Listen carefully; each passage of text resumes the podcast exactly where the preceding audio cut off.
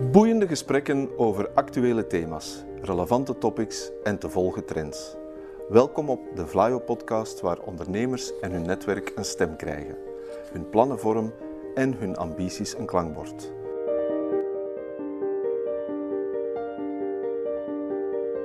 To the point waar het kan, dieper gravend waar het moet. Inspirerend, informerend, ondersteunend. Van artificial intelligence, blockchain en circulaire economie tot digitale zorg. Wij knopen het in jouw oren.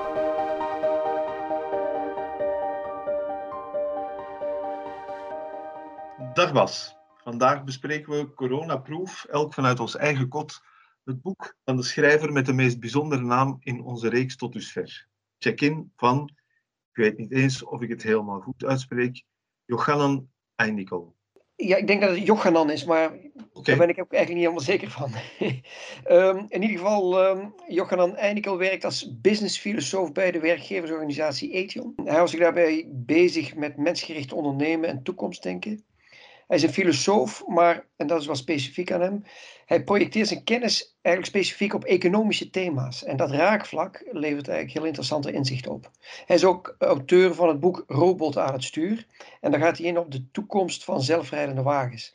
Dat lijkt in eerste instantie een voornamelijk technische aangelegenheid, maar hij belicht dus juist die ethische aspecten. En ook in dit boek gaat hij op zoek naar raakvlak tussen ethiek, filosofie en economie. De ondertitel van het boek zegt het al, op zoek naar de zin en de betekenis in bedrijven. Ja, hij onderzoekt in dit boek hoe economie en zingeving zich tot elkaar verhouden. Organisaties willen meer betekenen dan zuiver de winst die ze genereren. Ze pretenderen een missie, een purpose te hebben. De waarom-vraag bij ondernemen, werken en produceren, zeg maar. Diezelfde zoektocht naar zin en betekenis speelt eigenlijk ook bij uh, werknemers op individueel niveau.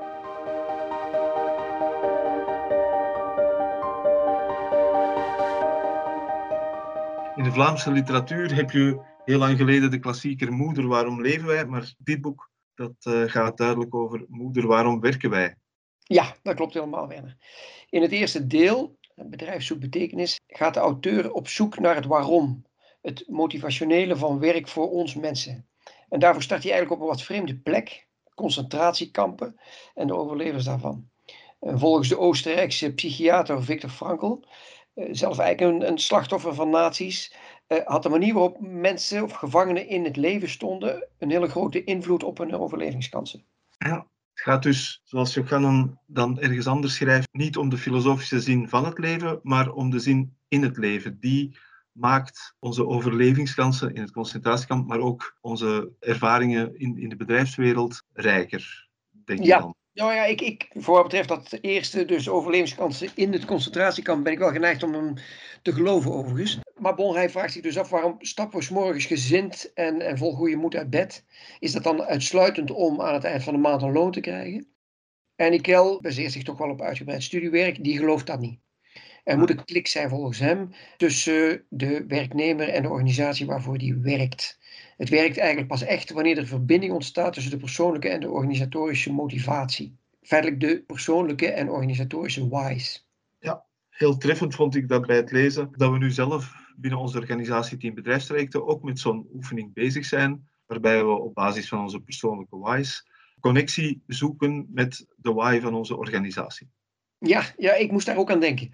En ik herken het ook wel bij mezelf. Uh, nu, ik heb niet van alle collega's de antwoorden gelezen op die vraag.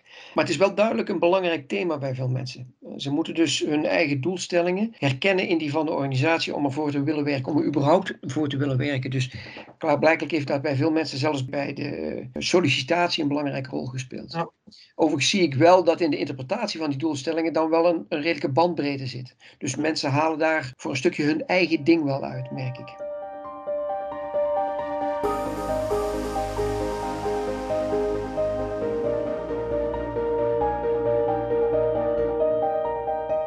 Helemaal iets anders, maar, maar wel heel belangrijk, want het is het een beetje het vertrekpunt van het boek, is uh, 18 september 2019. Dat is minder dan een jaar geleden, maar dat is een uh, symbolische datum in deze evolutie naar zingeving, begreep ik.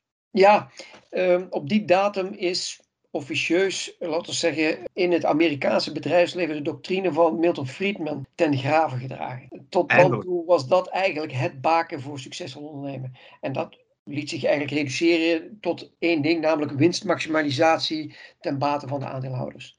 En op 18 september wisselen, ik denk zo'n 180 vooraanstaande CEO's, waaronder onder andere Tim Cook van Apple en Jeff Bezos van Amazon, het geweer van schouder. Zij betrekken veel meer partijen als stakeholder.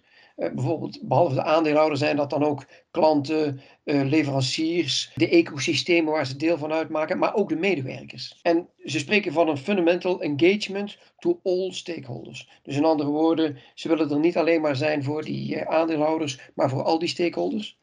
En parallel vindt term purpose of, of hogere doelstelling steeds meer ingang in de bedrijfswereld. Deels aangespoord door jongere generaties die aangeven dat de relatie die ze eventueel willen hebben met een bedrijf afhangt van de waarde en de positieve maatschappelijke impact van zo'n bedrijf.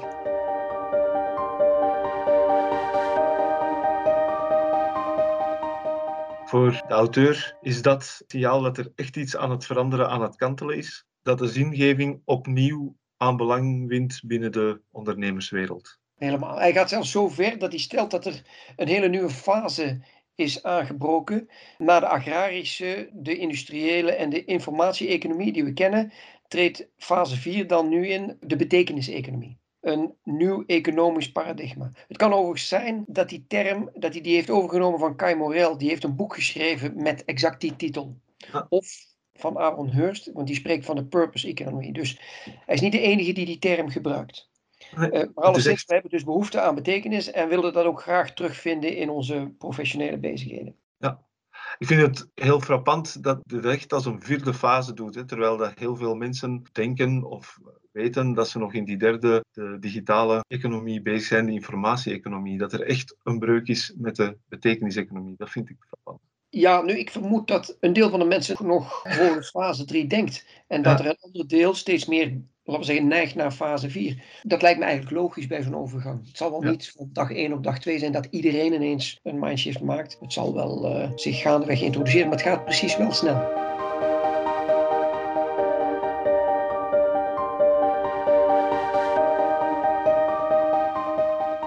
Dan volgt er vierde kort hoofdstuk, maar wel eigenlijk een belangrijk, omdat ook de titel van het boek zelf daarin verklaard wordt, het check-in moment. Kan je dat even uitleggen? Ja, wij kennen check-in van, van luchthavens en van hotels en andere plaatsen waar je je aanwezigheid moet bevestigen. Eh, dat kan natuurlijk gewoon een formaliteit zijn, dat is het bij dat soort gelegenheden meestal ook.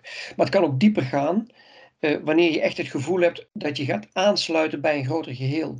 En Einikel die, die rekent er eigenlijk op dat organisaties zo kunnen worden vormgegeven dat de werknemers er met hun volledige zijn aanwezig kunnen zijn. Zodanig dat ze zowel intellectueel, fysiek, emotioneel en zelfs spiritueel verbonden zijn met die organisatie. En hij citeert daarbij Wouter Torfs, dat fijne gevoel dat je ergens echt thuis voelt, van je verbonden en gewaardeerd te weten om wie je bent en niet alleen maar om wat je kent. Dat is weer die klik tussen het persoonlijke en het bedrijfsmatige. Ja, ik heb, ik heb recent toevallig eh, in mijn rol als, als adviseur ook een paar uh, projecten zien passeren die daarop aansluiten. Eh, dat gaat over inspanningen van bedrijven om enerzijds sollicitanten beter te doorgronden. En dus niet alleen maar te beoordelen op kennis en vaardigheden, maar ook op persoonlijkheid. En andersom om uh, de organisatie beter in kaart te brengen. En daarbij speelt dan vaak tekstanalyse een belangrijke rol. Op basis van tekst kun je klaarblijkelijk persoonlijkheid van, van mensen inschatten. Ja. Uh, en dat doen ze dan uiteindelijk natuurlijk om, om een betere match te creëren tussen de organisatie en nieuwe kandidaten. Om, om de juiste kandidaat te vinden en mogelijkerwijze ook om hem dan uh, om het geheel beter op elkaar te laten aansluiten. Dat zijn dan NPL-toepassingen of, of hoe moet je dat zien? ja, inderdaad. Wist je dat Vlaio bedrijfsadviseurs klaarstaan om jou als ondernemer te ondersteunen en te adviseren? Heb jij innovatieve plannen, ambities om te groeien of je bedrijf te transformeren? Dan helpen wij die graag waarmaken. We helpen je gratis om je plannen helder en scherp te krijgen, verwijzen je door naar de juiste partners en kijken naar financierings- en subsidiemogelijkheden. Neem contact met ons op via www.vlaio.be of mail naar info.vlaio.be.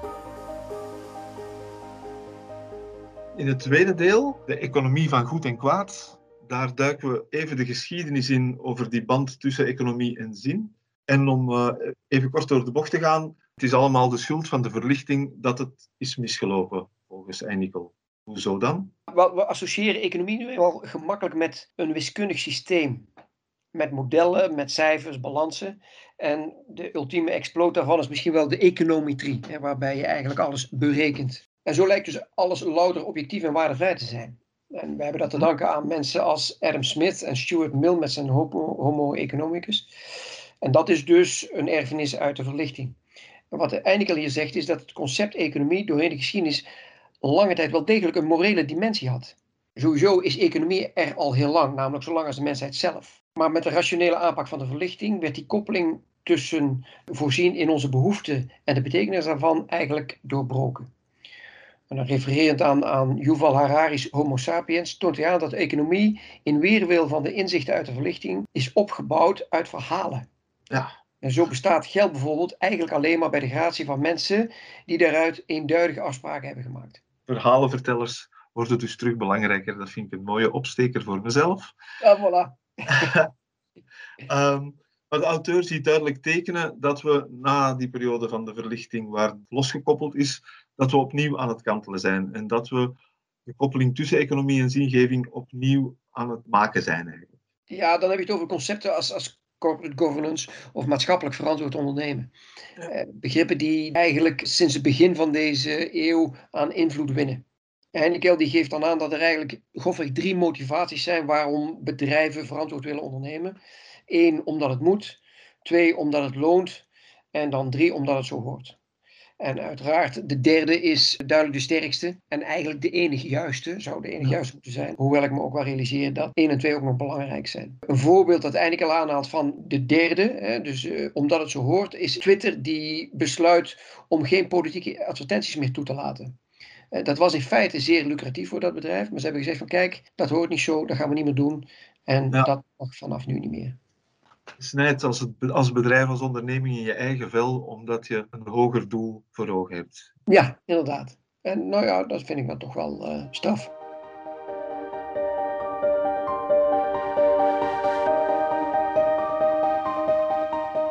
In deel 3, bedrijven als zingevers, gaan we op zoek, of gaat hij niet op zoek, naar de zin in het leven. Wat heb jij daaruit geleerd, Bas? Hij komt dus met een ronduit onthutsende vaststelling dat één op de drie werknemers zijn werk compleet zinloos vindt.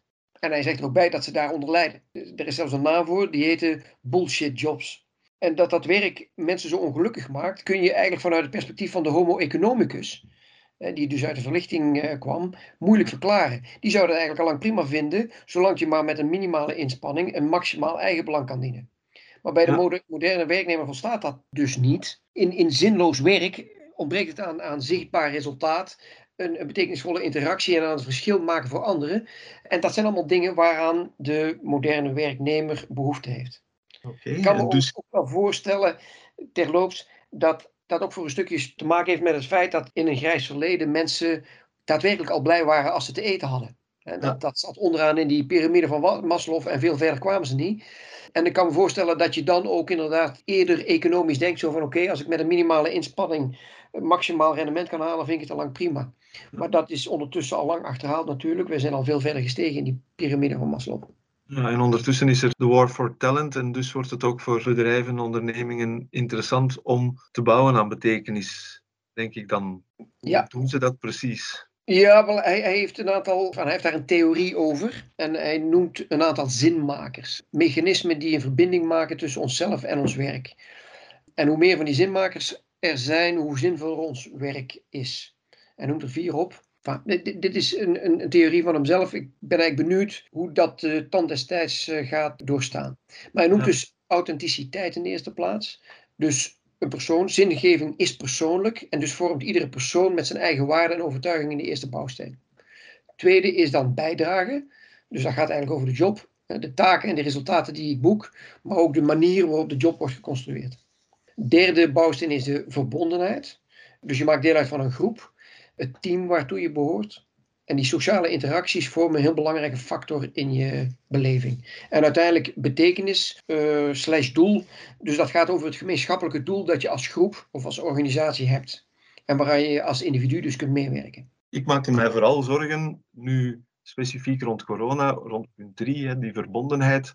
Het, het, groepsgevoel, het feit dat je bijdraagt tot een team, dat neemt nu wel zienrogen af, denk ik, nu we allemaal van thuis uit moeten werken. Wel, ik, ik denk, uh, als ik het gewoon even reflecteer op onze eigen situatie bij Team Bedrijfstrajecten. Dus voor mensen die al heel lang samenwerken en elkaar dus van daaruit goed kennen, is het minder problematisch, vermoed ik, omdat die um, ja, daar nog wel een tijd op kunnen teren. Ja. Uh, maar bij, bij nieuwe mensen die er net bij komen, ligt de kaart natuurlijk anders. Want ja, die, die hebben die kennismakingsfase niet doorlopen. En dan, dan wordt het toch wel lastiger. Ja. Dus ja, ik denk wel dat het extra complicaties met zich meebrengt. Dus een stukje van die zingeving gaat toch wat verloren. Dat, daar maak ik mij zorgen over. Nou ja, ik hoop dat het uiteindelijk niet zo hoeft te zijn. Maar ik denk dat het een kwestie is van er heel bewust mee om te gaan. Dus we hebben enerzijds kennis gemaakt met, enfin, nog meer met thuiswerken, telewerken. We stellen vast dat dat belangrijke voordelen kent.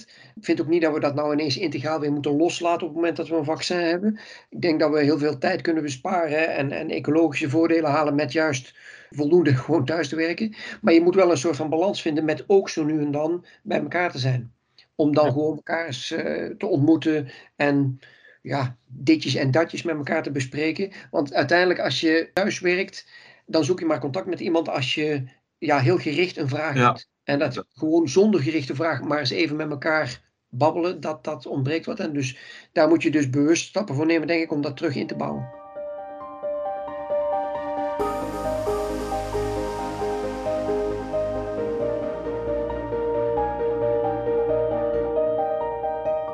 Finaal, en, en dat is waar het boek om draait, is, is het een shift van werkbaar werk, een term die Chris Peters nog gelanceerd heeft naar aanleiding van uh, het feit dat we met z'n allen langer zouden moeten gaan werken, moest het werk werkbaar worden. Maar hij, Ennikel, houdt een pleidooi voor zinvol werk.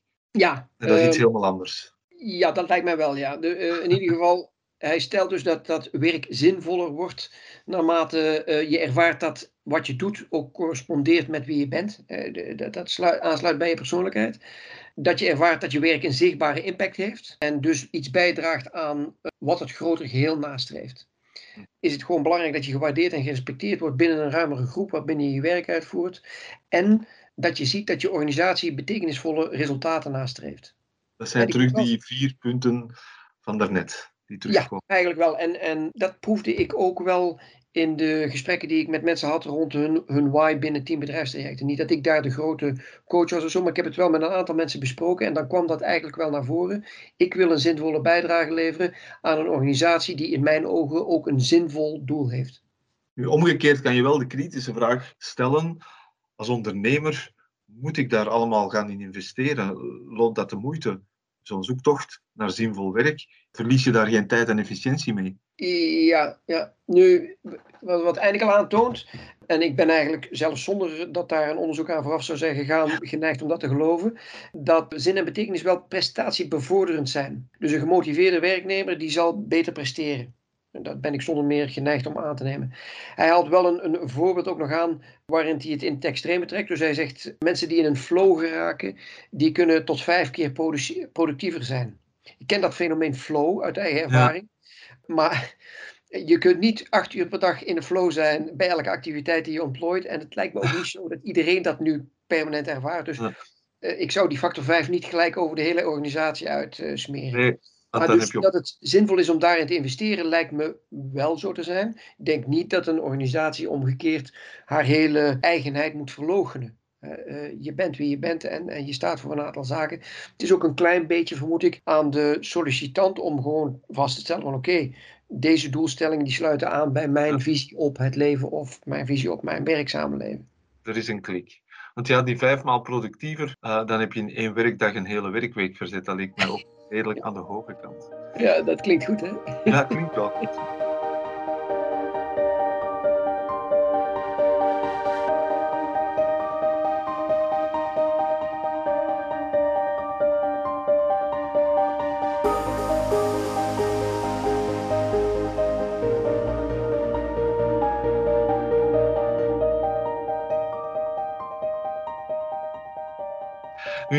Laatste hoofdstuk, het vierde hoofdstuk, gaat nog één stap verder. Daar had ik het zelf wat moeilijker mee. En heeft dit over het spirituele kapitaal van ondernemingen. Wat is dat voor een beestje? Ja, wel ja, ik moet toegeven dat ik het zelf ook wat moeilijker vind vanaf dat moment. Maar bon, dus wat hij stelt is, sommige bedrijven hebben naast een economisch en sociaal kapitaal ook een zogenaamd spiritueel kapitaal. Het vermogen van doorleefde, bezielende zingeving in de missie, de activiteiten en relaties. En dit kan intrinsieke inspiratie en bezieling geven aan de organisatie. Het spirituele aspect van de mens maakt nu eenmaal dat we ons afvragen waarom we doen wat we doen. En die Kelp beschrijft een bedrijfsmodel met een onderstroom en een bovenstroom. En dat laatste omvat de naar buiten zichtbare elementen, zoals producten, diensten, communicatie, structuur en infrastructuur. Het eerste omvat het spiritueel kapitaal met waarde, missie, mensbeeld, inspiratie en bezieling. En investeren in spiritueel kapitaal betekent zoveel mogelijk verbinding creëren tussen de onderstroom en wat er aan de oppervlakte gebeurt. Opnieuw terug die connectie tussen het persoonlijke en het organisatorische lijkt me dan. Maar dat is niet zo eenvoudig, maar verhalen vertellen helpt daarbij. Ja, wel, in, in veel bedrijven uh, zijn, zijn bedrijfswaarde en missie abstracte begrippen. Die beklijven dus niet echt. En eigenlijk, als we nu heel eerlijk zijn, als we het over tien bedrijfstrajecten bijvoorbeeld hebben, en laat ons zeggen dat we willekeurig een paar mensen zouden vragen van noem de waarde van deze organisatie op, we zouden ze niet kunnen noemen. En dus klaarblijkelijk hebben wij ook nog een weg te gaan als het erover gaat ervoor te zorgen dat die waarden werkelijk beklijven en deel uitmaken van, van onze organisatie. Eindelijk haalt daarbij dan nog een voorbeeld aan. Hij zegt, ja, kijk, die moderne tools die we tot onze beschikking hebben, die lenen zich daar ook niet altijd voor. Hij heeft zo'n hilarisch voorbeeld. Sketch van Arnold van der Bossen, overigens een, een voormalig collega van ons. Jij weet dat, uh, Werner? Ja. Die uh, dus de, de speech uh, van I Have a Dream tracht te vertalen in een PowerPoint. Nou, daar komt natuurlijk helemaal niks van terecht. En dan, dan, dan verkloot je dus ja, de, de werkelijke betekenis van die, van die speech op een geweldige manier hoe het ook zij, ik, ik denk wel dat waarde en missie en, en dat soort van, van uh, meer spirituele waarden, dat je daar permanent mee aan de slag moet als organisatie. Dat is niet iets wat je een keertje opschrijft en dan heb je dat wel. En ik ja. vermoed dat dat een fout is die nog veel gemaakt wordt. Je moet het levend maken en levend houden. Ja. En dus is het heel, heel eenvoudig tijd om verhalen te gaan vertellen. Ja, terwijl ik, ik, ik, denk dat dat deel moet uitmaken van het geheel. Maar, maar zo eenvoudig als dat is het dan natuurlijk ook weer niet. Het verschil tussen een echte betekeniseconomie en een mooi verhaal zit in de mate dat een organisatie de ervaring van de zingeving zelf herkent. Dat de mensen die, die zelf herkennen in hun eigen organisatie. Hij, uh, Einikel heb ik het dan over, die pleit alleszins voor kleine stapjes. Dus, dus niet in één keer alles veranderen, maar stap voor stap in de goede richting. Time to check in. Ja, en daarmee is de cirkel rond met het boek. Wat, wat vond je er uiteindelijk van? Waarom zouden onze luisteraars het uh, moeten gaan lezen? Ja, ze moeten het gaan lezen. Ik heb in het begin gezegd, hij is filosoof die zich op bedrijfseconomische thema's richt. Dat geeft gewoon iets heel interessants. Een interessante invalshoeken. Ik vind dit ook een goed boek met, met goede inzichten. Ik, ik ben ook geneigd om hem erin te volgen. Ja. Uh, zingeving is belangrijk. En um, het lezend uh, en, en dan zo nu en dan filosoferend bij mezelf, dacht ik ook van ja, inderdaad, dat klopt ook voor mij. Ik vind dat ook belangrijk. Ja. Een beetje naar het einde toe vind ik het lastiger worden. Je gaf het zelf ook eigenlijk al aan. Ja. Dan, dan, gaat hij iets meer in modellen spreken die uh, een zekere complexiteit hebben. Ja, bij dat soort dingen, ik vind dat op zichzelf prima. Ik vind de inspanning om het in modellen te gieten ook prima. Ja. Maar die moeten zich dan nog even bewijzen wat mij betreft. Dus dat zullen we dan in de toekomst wel zien of dat, dat uh, overeind blijft staan. Oké, okay, heel erg bedankt voor dit uh, inzichtelijke gesprek, Bas. Tot, uh, tot gauw. Tot binnenkort.